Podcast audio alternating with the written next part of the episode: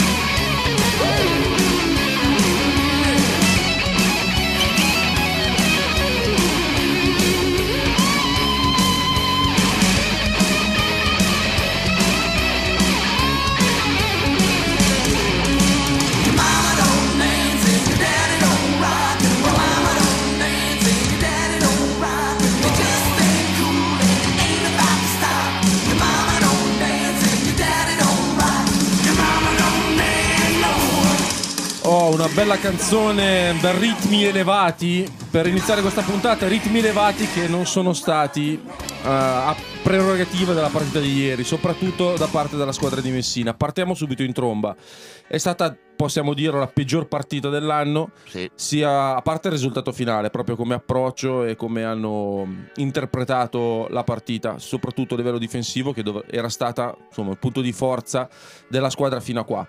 Cosa ne pensi, Lucio? Eh, allora, ieri una partita, vabbè, so, veramente sottotono, al di là dei, degli ultimi tiri non entrati, che vabbè, quelli sono anche presi anche abbastanza male come tiri, abbastanza affrettati.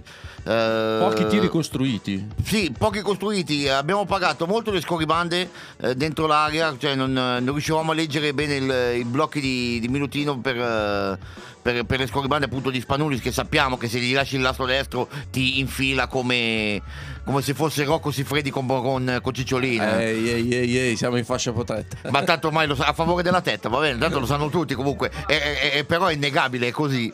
Eh, quindi non, ehm, non- non possiamo dire niente. Difensivamente poi soprattutto nel terzo quarto abbiamo pagato l'assenza di un centro.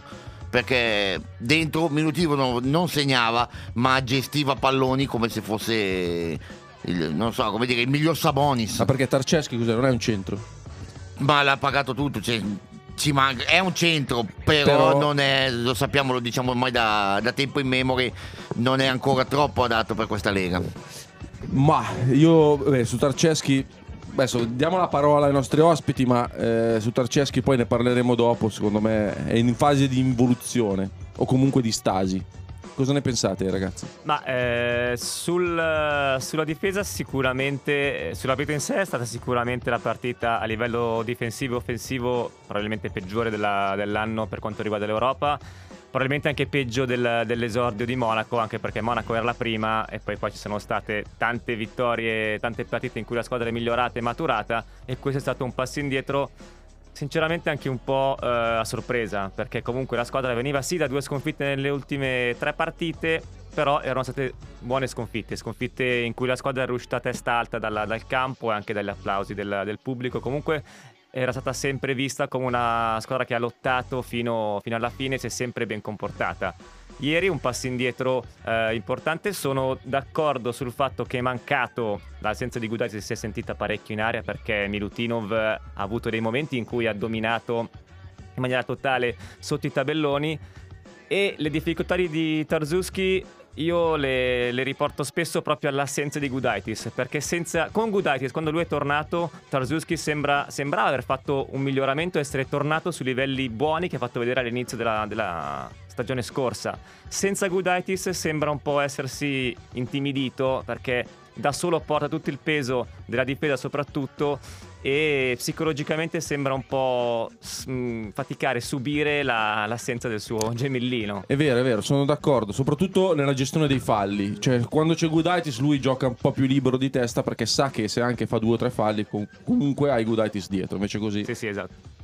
Sì, la questione è quella perché quando c'è Gudaitis Tarzeschi sa che deve fare quelle cose in 18-20 minuti, sa che può gestirsi e un conto è farlo in quei minuti e un conto è farlo in 30-35 perché poi è vero che c'è lui Scola, però al di là comunque dell'età di Scola, Scola non è mai stato un giocatore fisico, esplosivo, atletico, è un giocatore di tecnica e se deve farlo eh, Scola appunto il centro crolla tutto il castello difensivo di, di Messina. È una sconfitta inaspettata perché vai a giocare su un campo che eh, l'anno scorso è dove hai fatto forse una delle migliori partite di Eurolega e contro una squadra che è vero che arrivava da alcune vittorie, da alcune prestazioni positive, ma che non è in generale in una stagione facile e felice anche con il cambio di allenatore. Quindi secondo me è un'occasione persa per Milano che poteva riscattarsi dopo, dopo l'ultima sconfitta con eh, l'Efes. Ecco, prima questione è l'Olympiakos, praticamente mh, ho letto anche stamattina sui vari social, cioè diciamo la verità, loro fanno il campionato greco con la squadra riserva in A2, quindi si possono concentrare esclusivamente sull'Eurolega e questo con l'andare del tempo dovrebbe essere un, bel vantaggio per l'Olympiakos. Voi come la pensate? Cioè, Milano cosa dovrebbe fare? Perché onestamente già adesso la partita di ieri a guardare dalla TV sembrava proprio una squadra stanca e siamo a- all'inizio di dicembre, cioè è un po' preoccupante la cosa, no? Co- considerando, cioè a febbraio come saranno. Eh, quindi ven- potrebbe essere ventilata da qualche parte l'ipotesi di fare proprio due roster distinti per Eurolega campionato. Voi co- come la pensate? Ma mh, per Cioè, come io la- sono fautore eh, di questa. Anzi, io l'avrei già fatto già quest'anno. Ma magari due roster no, però mh, probabilmente un- una squadra un pochino più lunga dove si cerca di avere dei giocatori che magari o giocano solo in campionato o giocano solo in Eurolega si potrebbe anche fare, anche perché forse è una mia impressione, però quando Milano ha lasciato qualche partita in campionato, le famose partite in casa contro Brescia, a Cremona, in casa con Brindisi, poi però in Eurolega era una squadra brillante, più fisica, più attenta. Adesso Milano viene da, eh, dalle sconfitte appunto in Eurolega con anche un doppio turno, che comunque il doppio turno è sempre molto stressante anche se giochi due partite in casa. Però poi Milano ha avuto la partita con Sassari al forum e sembrava che ci fosse il dovere di vincere quella partita. Evidentemente metterci così tante energie in campionato poi si ripercuote nella, nella settimana in Eurolega. Quindi quando poi i giocatori sono sempre gli stessi perché di ricambio ce n'è poco e dalle tra virgolette seconde linee non hai quella spinta, quei punti, quell'energia che ti serve perché poi se Scola deve giocare tanto in campionato, se Nedovic deve giocare tanto in campionato, Rodriguez idem e poi la coperta si accorcia e dove, dove Esatto. la tiri ti scopri dall'altra parte. D'altra parte il limone a spremerlo, prima o poi il succo finisce. Va bene, continueremo i nostri discorsi tra qualche minuto.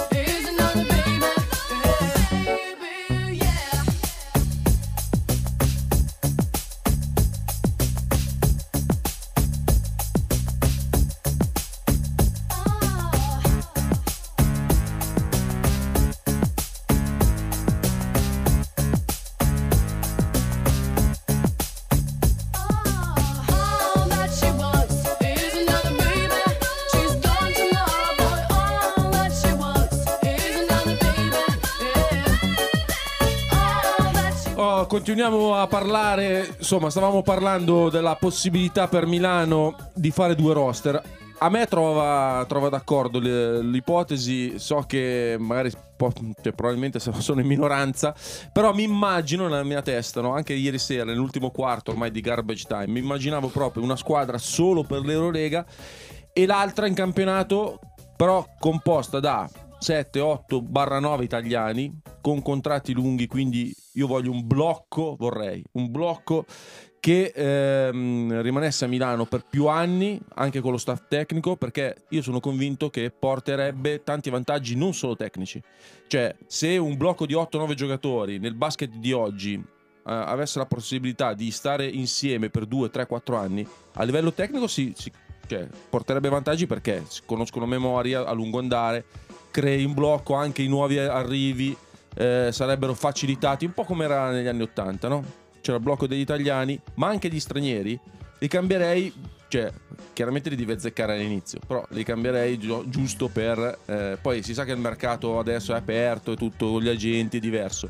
Però a me piacerebbe una squadra così. Poi magari non si vince ogni anno lo scudetto, però con 8-9 italiani si crea ident- identità magari si fa una squadra da battaglia che piace tanto al pubblico milanese perché onestamente anche le stagioni in cui Siena dominava no? Milano non vinceva niente però il pubblico andava a vedere i Mason Rocca piuttosto che i Mario Gigena tutti quelli, quella pletora di giocatori che ta- a talento eh, siamo alle aste però da tutto sul campo no? con 3-4 americani giusti secondo me è una squadra che nel campionato italiano non dico che vincere non vinciamo neanche con, con la squadra dalla Lega da 25 milioni di dollari di budget però Beh, hai Cosa detto, beh, t- tutto quello che hai detto è proprio stata la dimostrazione dell'Olympiacos che ha fondamentalmente sbagliato gli stranieri, però nella costruzione di questi due roster, di ste- queste due squadre differenti, ma ha sbagliato gli stranieri quella che ha giocato ieri sera eh, no, ma proprio dall'inizio, perché comunque li ha dovuti cambiare, eh? ne ha cambiati 3 o 4, oltre Ah, al di là dell'allenatore. Io parlo proprio di progetto iniziale, come, hai- come hai menzionato tu. E però ha lanciato comunque del- dei giocatori buoni, per esempio ieri sera il Koniakis, al di là del- delle defezioni dell'Olimpia, non mi è sembrato così brutto giocatore.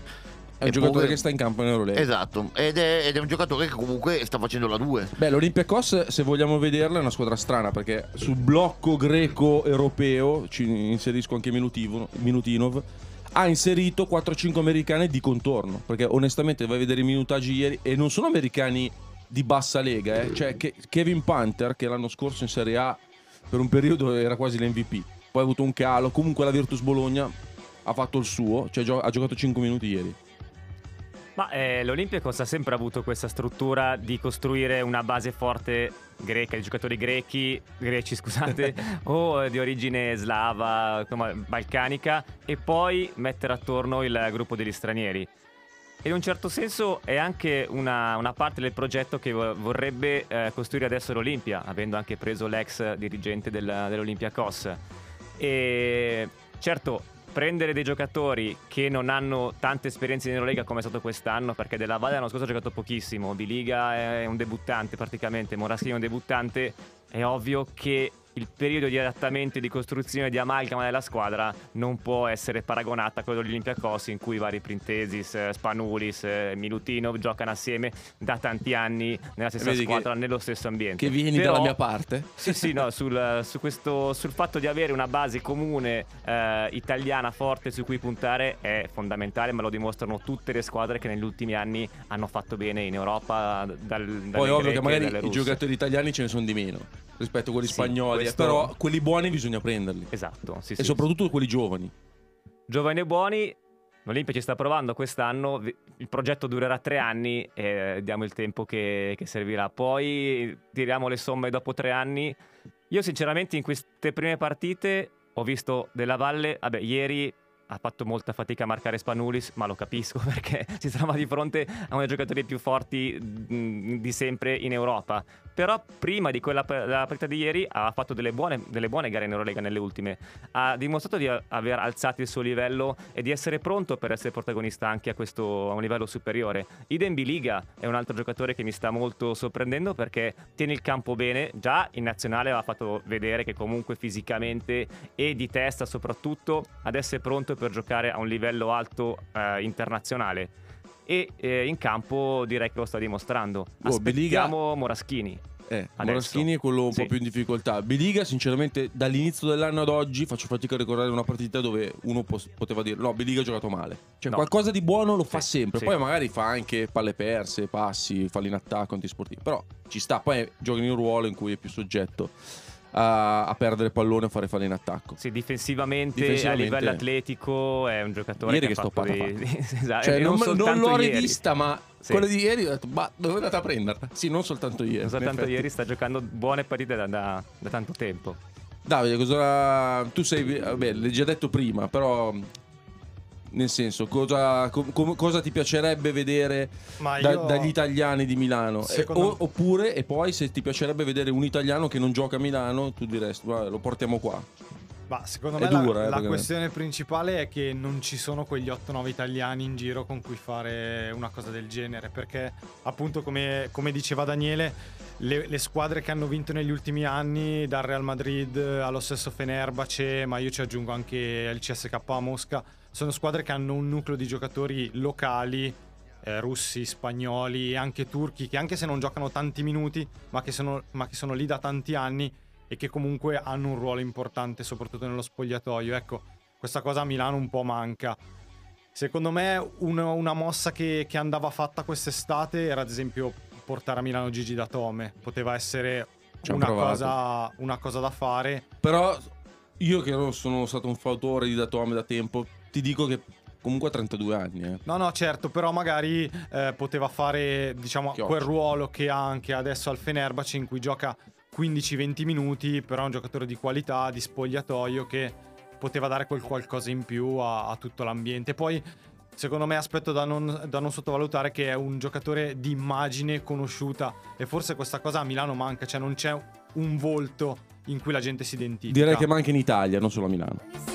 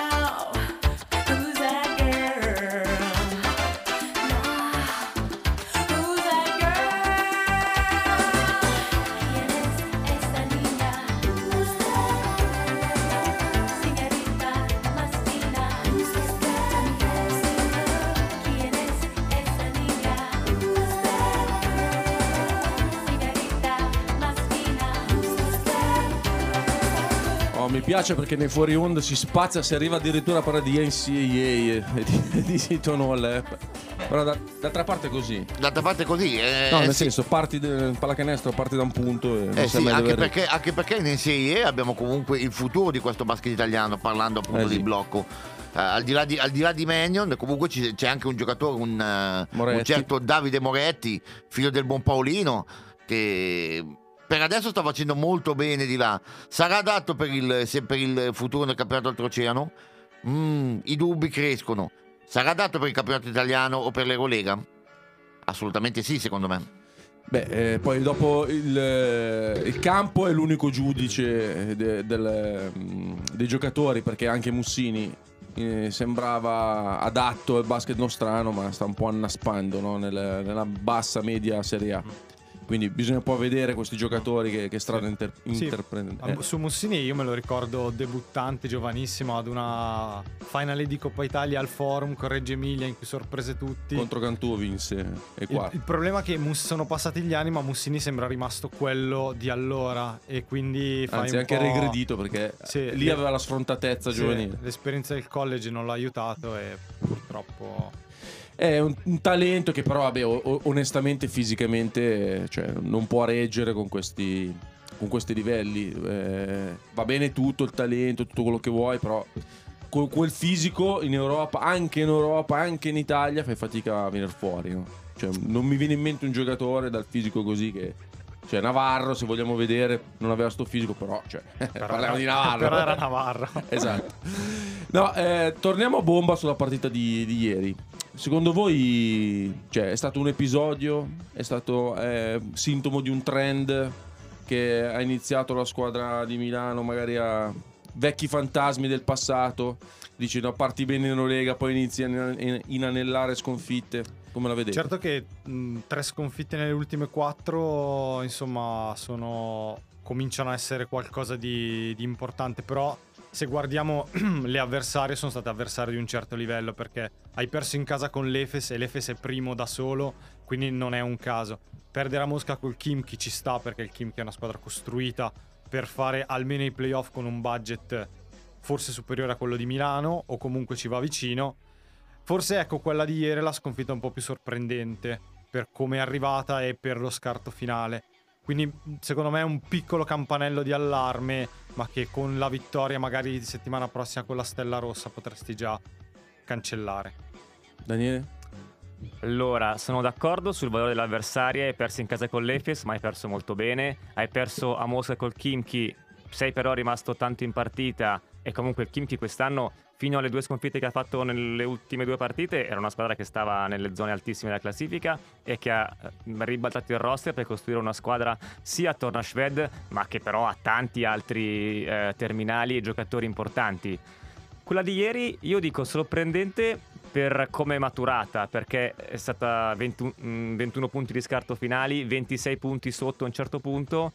Però io non sono del tutto d'accordo che sia così in attesa, perché ho visto anche l'Olimpico settimana scorsa e l'avevo vista molto in crescita rispetto all'inizio di stagione e più che altro molto più quadrata nella sua metà campo. Ieri ho visto un Olympiacos che ha ricominciato a giocare la pallacanestro tradizionale, possiamo dire, dell'Olympiacos che abbiamo visto negli ultimi 15 anni. Botte da orbito. Esatto, sì. Difesa, peso dei lunghi, intensità Poi e vincere anche, lì è difficile. adesso onestamente a me non piace mai parlare, però ieri sera gli arbitri no, po' C'è di stato un momento Eh, in cui nel qualche secondo fischio casalingo è arrivato, sì. ha cambiato però, l'inerzia, Eh sì, però Secondo c'è quarto, se non mi ricordo male, perché poi io non è che le rivedo le partite. C'era un momento in cui l'Olimpicos aveva 4 falli di squadra o 3 e noi 0. Da lì in poi ne ha fatti 10 di fila, una roba del genere. Cioè, ogni azione un fischio contro Milano. Non è che tutti c'erano, per cui lì dopo poi giri le partite, perché spezzi il ritmo, noi eravamo in gas. E Beh, lì è cambiata la un, partita. è un po', è un po' il leitmotiv perché comunque anche come contro l'Efes siamo, eravamo a 11, cos'era, 11-12 liberi contro 30. Eh, Beh, il numero di liberi tentati dipende anche dal tipo di gioco che fai. Sì, quindi, ok, allora, il liber- Però ieri, onestamente, Ieri, ieri, eh, cioè, il, break, il break del secondo è stato fatto su quello, eh. Eh. è stato fatto sui liberi. Poi sei crollato nel terzo, come ho detto, non sei riuscito a, prenderti, a prendere possesso del tuo Sì, sì, pitturato. no, eravamo lì con, più eh, 1, più 2, più 3, massimo vantaggio di Milano, più 3, più 4, poi è iniziata la rumba di, tiri, di falli, di tiri liberi Olimpicos che... Sì, eh, Eh, che t'hanno- loro che t'hanno in difficoltà in tagliato, che quel t'hanno momento. tagliato un po' le Esatto. gonadi, quello sì. Esatto. Eh, quindi, però ribadisco, anche, anche come con l'Efes precedentemente, con l'Efes ci sono stati- c'è stato un momento che poi hanno fischiato niente per Milano. C'erano i falli, i falli che faceva Milano c'erano per carità, non hanno fischiato niente però a favore di Milano, tranne che in un'azione ne hanno fischiati tre, di cui due inesistenti. Allora, non c'entra niente, no? Però visto che hai nominato l'Efes, così vi faccio la domanda perché voglio sapere...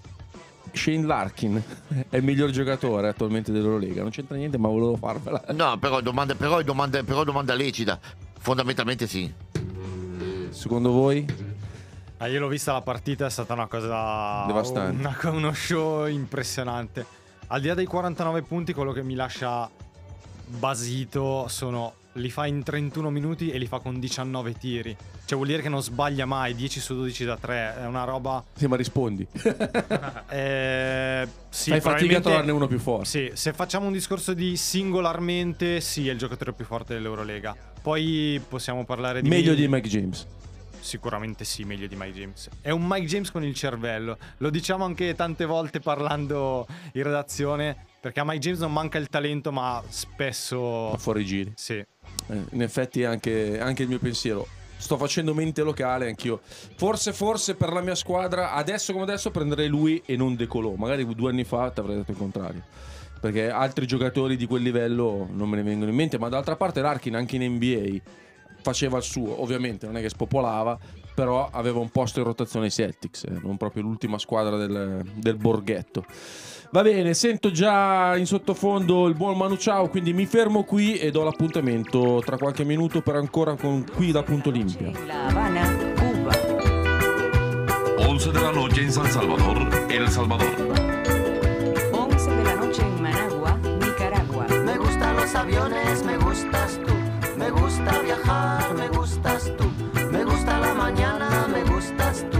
Me gusta el viento, me gustas tú. Me gusta soñar, me gustas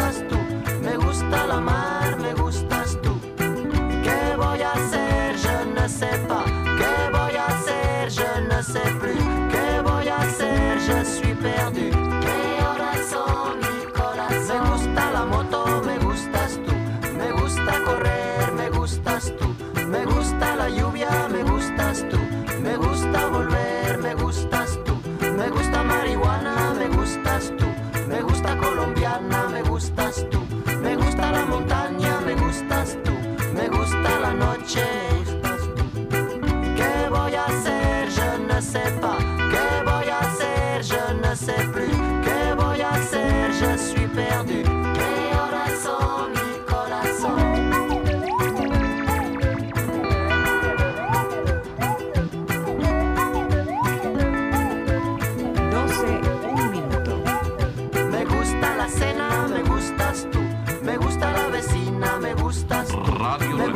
Cocina, me Una gustas de la tú. mañana. Me gusta camelar, me gustas tú. Me gusta la guitarra, me gustas tú.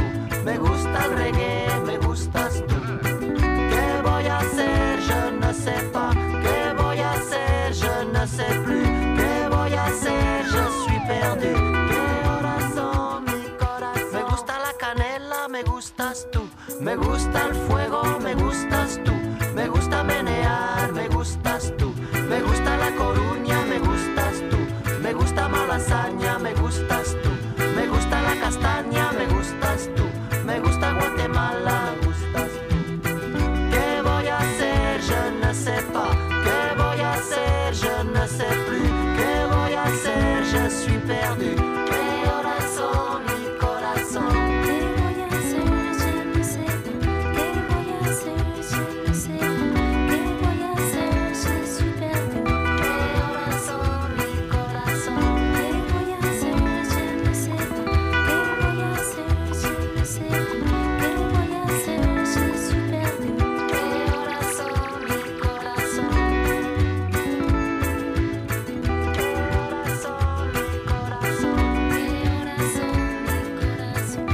Continuiamo a parlare di Olimpia, eh, insomma ci eravamo fermati su Shane Larkin, eh, a questo punto la domanda viene d'obbligo. Allora, bandita la parola Mike James, perché...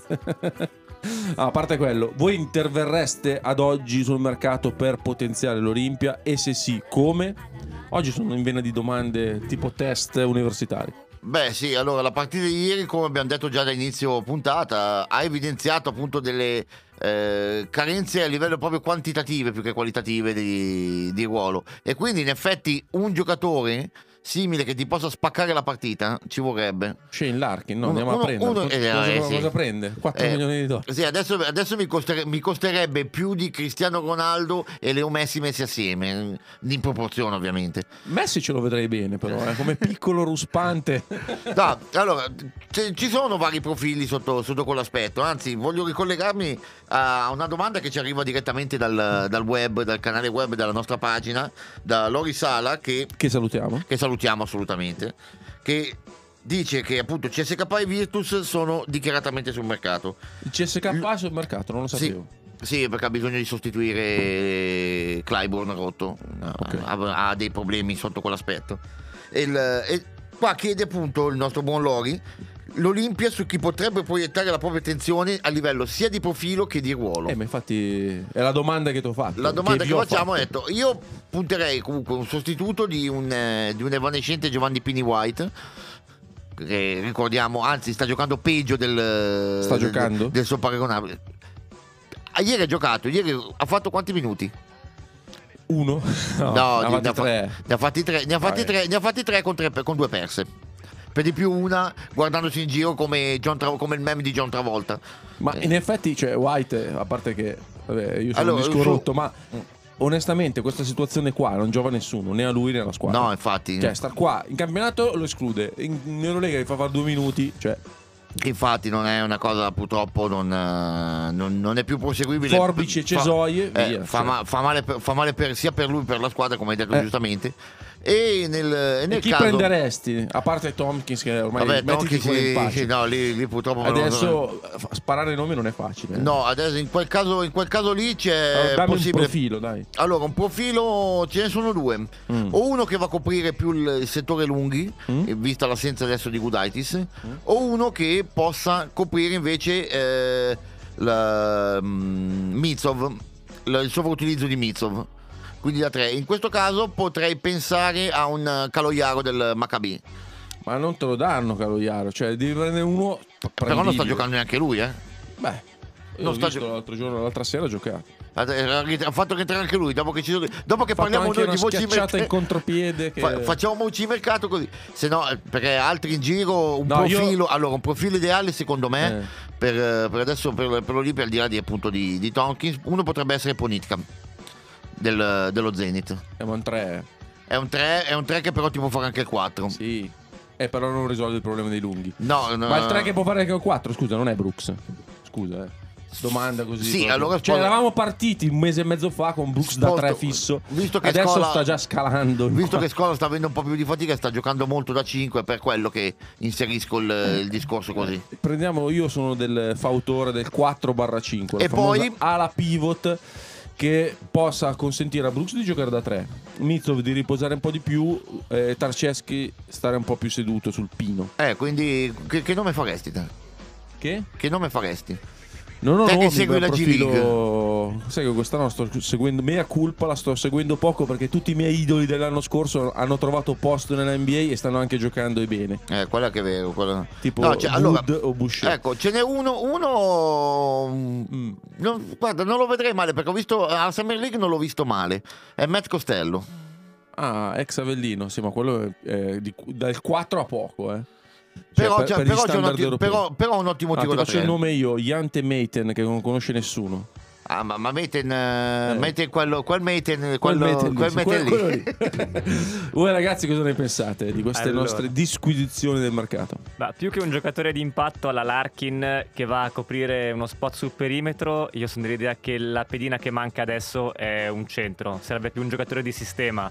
Perché nelle ultime 3-4 partite senza Gudaitis, tre sconfitte non sono, secondo me, un caso. Manca un giocatore come Gudaitis da mettere in mezzo al verniciato però che abbia le sue, le sue capacità tecniche. E il problema è che un giocatore così, con quel peso, con quelle capacità tecniche e di intelligenza cestistica, libero in questo momento non ne vedo, perché non punterei su un profilo americano, perché non penso che un giocatore americano magari... eh, che abbia più un profilo atletico sia adatto a questa squadra perché appunto è una squadra di sistema non di singoli Eh, però manca un po' di atletismo. Vabbè, Tar- Tarceschi ce l'ha, però... sì nel- nel- Io soprattutto- metterei più, più peso che atletismo. Metterei un altro alla Gudaitis pesante, grosso, ma nello stesso, nello stesso tempo molto intelligente e capace Omic. di far Ti piace? cannes. allora, io Omic l'ho visto settimana scorsa col Badalona. Ha fatto una partita incredibile. Eh. Ha giocato benissimo. E io eh, e l'ho rivisto due volte quest'anno. Ha fatto sempre delle partite bellissime. E non è un profilo sbagliato. Il problema è che poi quando è venuto a Milano è stato tutto un altro giocatore. Però un tipo di giocatore così, alla Omic, che sia Omic sempre però, che sia Omic anche a Milano. C'è l'Omic quello di adesso. Sì, Omic di Badalona. E, pe- Davide. e- e perché non Miroslav Radulica? No, dai, scusa, qua stiamo a esagerare. Eh? No, scherzi a parte, il giocatore che anch'io sono d'accordo che serve un 5 soprattutto. Mio- uno dei miei giocatori preferiti in Serie A è Michel Watt di Venezia, perché abbina atletismo fisico ma anche una tecnica buona. Non, non te lo daranno mai. Ok. E poi mi piace, mi piace il nome di Ponitka, è un giocatore che fa tre ruoli sugli esterni, è atletico, tira, difende, è un nome importante però lo Zenit è un'altra squadra che ha fondi economici semi-infiniti e difficilmente cede. La potenza del gas, eh, delle- è così. No, e io, visto che sta partendo la, la traccia musicale, lascerei il capitolo Mac per, eh, per la fine della- di questa traccia musicale di Calcutta.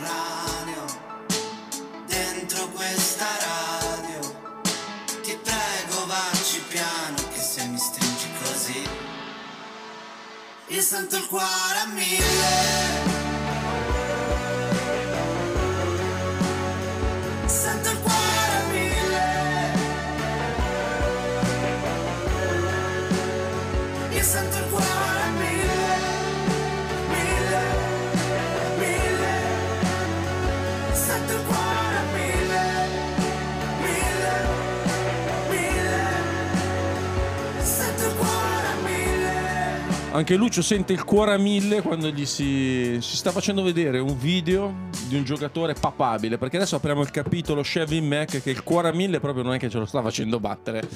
Anche se io rimango dell'idea che eh, non è che gli darei più tempo, cioè ormai due mesi è un lasso di tempo abbastanza lungo. Più che altro gli cambierei ruolo. Oppure gli affiancherei un altro giocatore per sgravarlo da certi compiti e fargli fare ciò che più sa fare meglio. Lucio, cosa ne pensi? Dici anche questo profilo che ci stai facendo vedere che io non ho visto. Eh, dopo, infatti dopo te lo faccio vedere in privato, non ti preoccupare. Eh. No, allora, se sì, fosse il... um, Siccome appunto il basket è evoluto in una certa maniera e Mac è ancora un po' un play vecchia guardia, nel senso non è uno con tanti punti nelle mani, no? ieri ha messo la sua, cos'è, quarta tripla su 27 tiri, su 27 tentativi durante la stagione, che per un, per un esterno nel basket moderno è molto, ma molto, ma molto poco inaccettabile. inaccettabile. Infatti, eh, cambierei sì il ruolo, più, proprio, più gestore e gli affiancherei un bombarolo di fianco. Un profilo appunto che ho trovato Ce l'hai, come- ce ce profilo. l'ho il profilo. Tiralo fuori, allora. Ce l'ho il profilo di, di Strasbur- di Strasburgo di Strasburgo che si chiama Rob Gray ex Houston che forse qualcosa Davide si ricorda di, di Houston forse di lui Sì, mi ricordo qualcosa al college eh, con Ah, ma Houston. ex Houston College allora, non Houston College. eh, no, non Rockets. Houston Rockets, no, no, Houston College. Eh, E qua andiamo territorio per cultori, eh. Sì. No, invece su Mac, meno la mia opinione è che secondo me bisogna capire cosa si, cosa si vuole da Shelvin Mac, è quello l'equivoco. Perché è un giocatore che comunque avrà uno stipendio da americano forte, da giocatore che viene dall'NBA, però è un giocatore con delle caratteristiche precise. Anche in NBA era sempre il terzo playmaker di una squadra, con pochissimi punti nelle mani, praticamente zero tiro da fuori. È un giocatore da 10 minuti, con tanta difesa, tanta energia punto. Quindi pretendere che adesso diventi un giocatore da 15 punti di media col 35-40% da 3, secondo me non, non è quello che lui ti può dare. È quello che sto dicendo io. Quindi Ci sono- vuole un altro. Ma poi soprattutto, a parte le cifre, è proprio il ritmo della partita che non riesce a cambiare. Quando entra, non riesce a cambiare il No, ritmo vede- perché non è un giocatore elettrizzante, no? No, si vede che- che- serve quello. si vede che proprio non riesce ad avere impatto sulla partita. Quindi io credo che lu- lui, e White siano proprio due acquisti sbagliati, cioè c'è poco da fare. Siano due giocatori che Allora, White prima, sì. prima si cambiano, meglio è, secondo il mio punto di vista. Mac puoi cambiarlo, puoi anche tenerlo e fargli fare appunto quello lo specialista difensivo o piuttosto che il cambio puro di Rodriguez però se non vuoi mettere però io sin- sinceramente ripeto prenderei non Shea Larkin ma uno così un pazzoide che entra e in 5 minuti ti, ti rivolta la partita e ti levi dalle secche offensive in cui questa squadra cade troppo spesso Ma io su Mac sinceramente sono molto perplesso Mm. perché l'ho seguito un po' in NBA perché eh, quando è arrivata a Milano io ho detto bene questo è un bel giocatore Anch'io perché a me è sempre piaciuto perché era un giocatore tosto che difendeva di sistema. Ho detto per il sistema di Messina questo è un giocatore che va alla grande. Problema che in NBA giocava una pallacanestro ordinata, come piace a me che sono un po' vecchia scuola, a differenza dei vari Scellarkin, eccetera. Problema che invece a Milano sembra che non riesca a portare quell'ordine che invece portava in NBA. Magari di fianco aveva sicuramente giocatori diversi, ma quando nei momenti in cui eh, gli viene affidata la regia, eh, non porta ordine, porta a un eh, arretramento invece dell'attacco, in, a un'involuzione dell'attacco. E questa è una cosa che sinceramente non riesco ancora a spiegarmi, nonostante lo veda ancora da due mesi. Ma io sono sicuro che dietro all'idea, dietro a questa presa ci sia una- un progetto di Messina per dire questo qua è un giocatore ordinato che mi fa girare la squadra. Quando la squadra girerà, lui verrà fuori in maniera naturale. Aspettiamo, aspettiamo, Aspettiamo. ancora un attimo. Sai che mi- mentre parlavi mi stava venendo in mente un esempio di un giocatore che è appena arrivato, non arrivava dall'NBA, però quando è arrivato qui, non a Milano, in Italia, faceva molta fatica, anzi, tanti lo dicevano, questo qua è scarso, il suo nome è Brad Wanamaker. Nel- quando è arrivato Pistoia, insomma, non è che ha fatto la prima comparsata mm, e dopo pian piano è uscito. Ci sono, c'è qualche esempio di giocatore che, a cui va dato non due mesi, ma magari 4-5 o, o anche di più. Quindi eh, anche io sono del tuo parere, aspettiamolo. Però intanto io dico innestiamo un, eh, un giocatore che, che possa aiutare dalla panchina. Questo è il mio pensiero. Adesso ehm, abbiamo ancora un minuto prima della canzone. Mi date qualche spunto per la partita di domani con Reggio Emilia? Eh, lì sarà, sarà importante frenare Gal McHale. Perché se, se parte la regia da lui, Reggio Emilia può, può trascinare. Si è già visto con, eh, con, cosa, con, ehm, con Sassari, quando appunto gli si è piazzato, gli si è piazzato di fronte spisso a Michel. Michel ha avuto poco tempo per poter gestire le, le trame del- della squadra e la squadra è andata in crollo totale. Beh, il ventello di poeta è già scritto su. C'è già proprio sul, sul, sul foglio delle, delle statistiche, no? Ah, io più che l'attacco direi attenzione a Reggio, l'ho vista settimana scorsa, ero andato a vederla a Reggio contro Varese, occhio perché dietro è una bella squadra.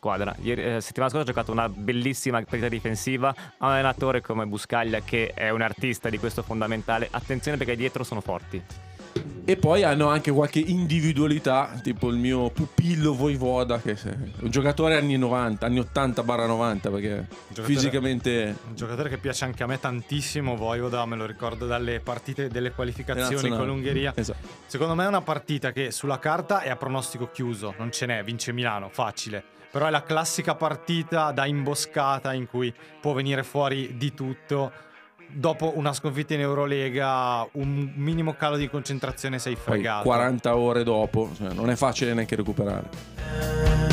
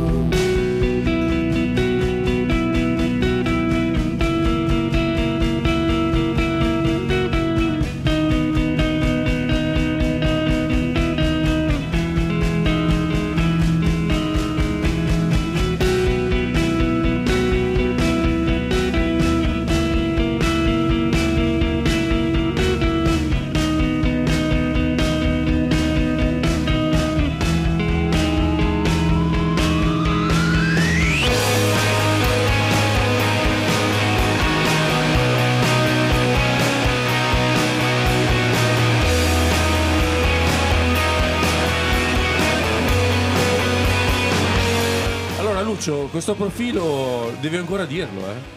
Cioè, Non l'ho ancora detto. No, non l'hai ancora Non l'ho detto. ancora detto riguardo. Detto, tiralo fuori, il, parlare di giocatore, il giocatore che potrebbe spaccare un attimo la, diciamo, la partita, quello che gioca un po' fuori dagli schemi. Non diciamo il, Dove gioca? L'inominato. Dove gioca? No, gioca al. al- dovrebbe, dovrebbe giocare adesso il, se non vado errato, se non vado errato Eh. al, al Boulogne de Valois, l'ex Paris Le Valois. Mm. O Racing de Paris, Beh, come vogliamo. Prendere un giocatore da Boulogne già mi, mi esalta. non è quella Boulogne, però si chiama Rob Gray, ex, eh, ex Houston, appunto, ma l'avevo detto prima, aveva, aveva narrato le gesta di Houston College, eh, Vero, vero. lo stesso cosa. Ero io quindi, che mi ero perso. eh, eh, sei te che te sei perso intanto che l'hai visto, te come lo giudichi però? Beh, ho visto 20 secondi di YouTube, non mi pare malvagio. Eh, è uno piccolino, perché Sai uno come piccolino. tale scout Eh, come- hai un futuro. Eh, qua- magari qualcosa... Hai oh, imparato dal maestro. eh, eh, Ah, beh. diciamo che è un'altra visione. Io già una volta dissi Mm. occhio a Caddy Lane prima che arrivasse a Brindisi. È arrivata a Brindisi, ci fece il deretano il Caddy. a strisce. Eh no, no, ma infatti mica dico niente. Ogni tanto hai le tue intuizioni. Pierri Henry è un altro che adesso sverna al Basconia. Eh, allora, con Reggio Emilia sarà una partita che onestamente non si può perdere, nonostante appunto, come avevamo detto, le 40 ore eh, di differenza da- dal fischio finale contro l'Olympiacos, ma la partita che non si può perdere ancora di più è quella di giovedì contro la Stella Rossa.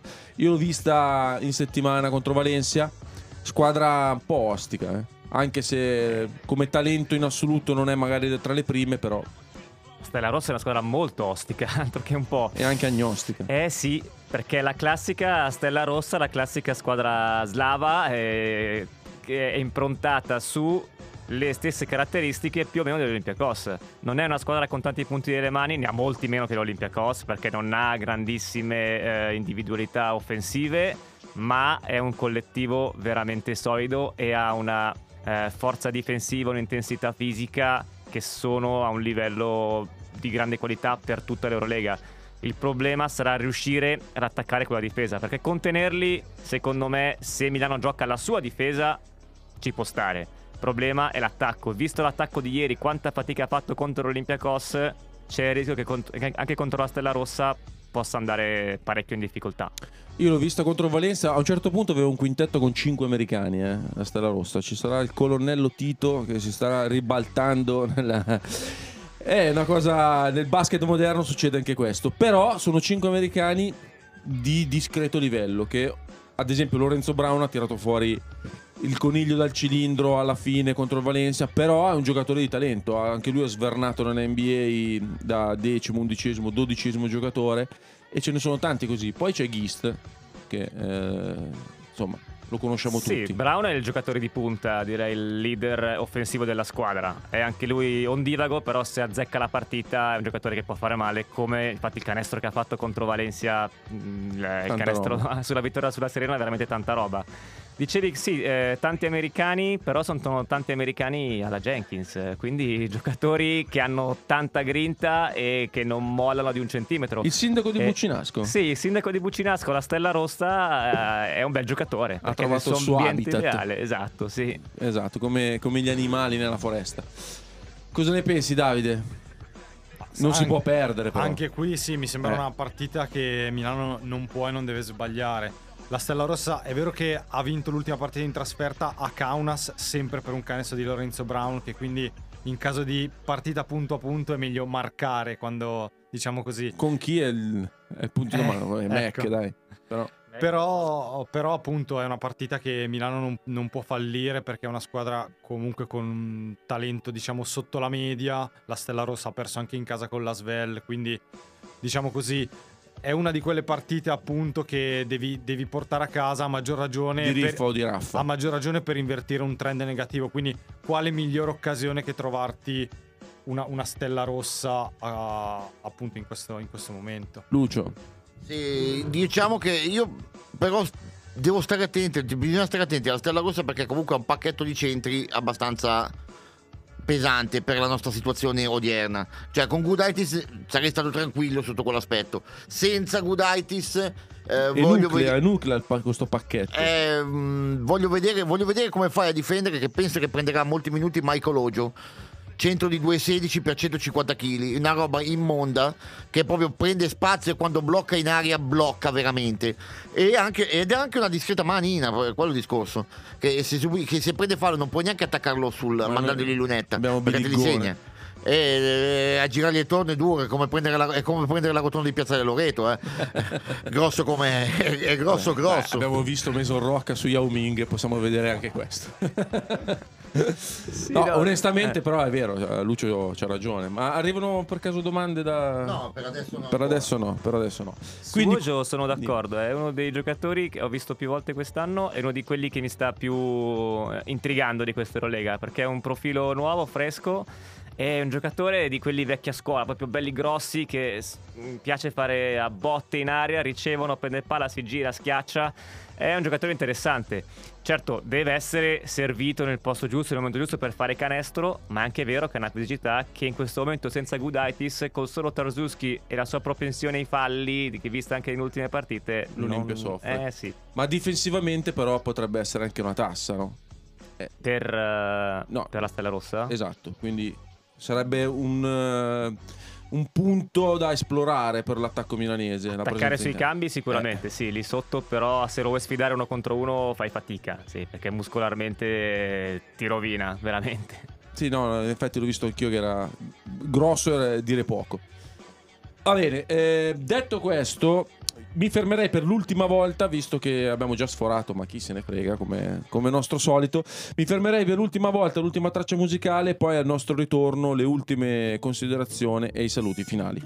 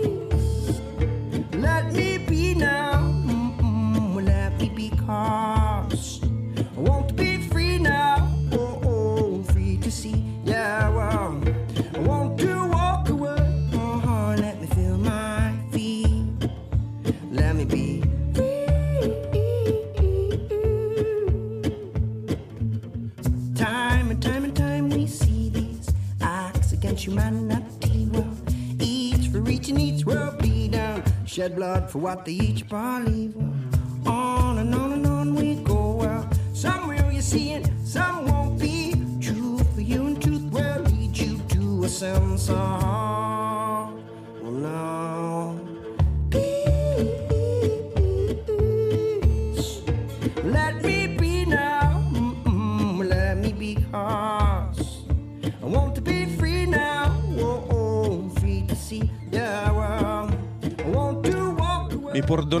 Xavier Rad, però devo interromperlo perché se vogliamo ancora parlare di basket... È fratello di Victor Rad.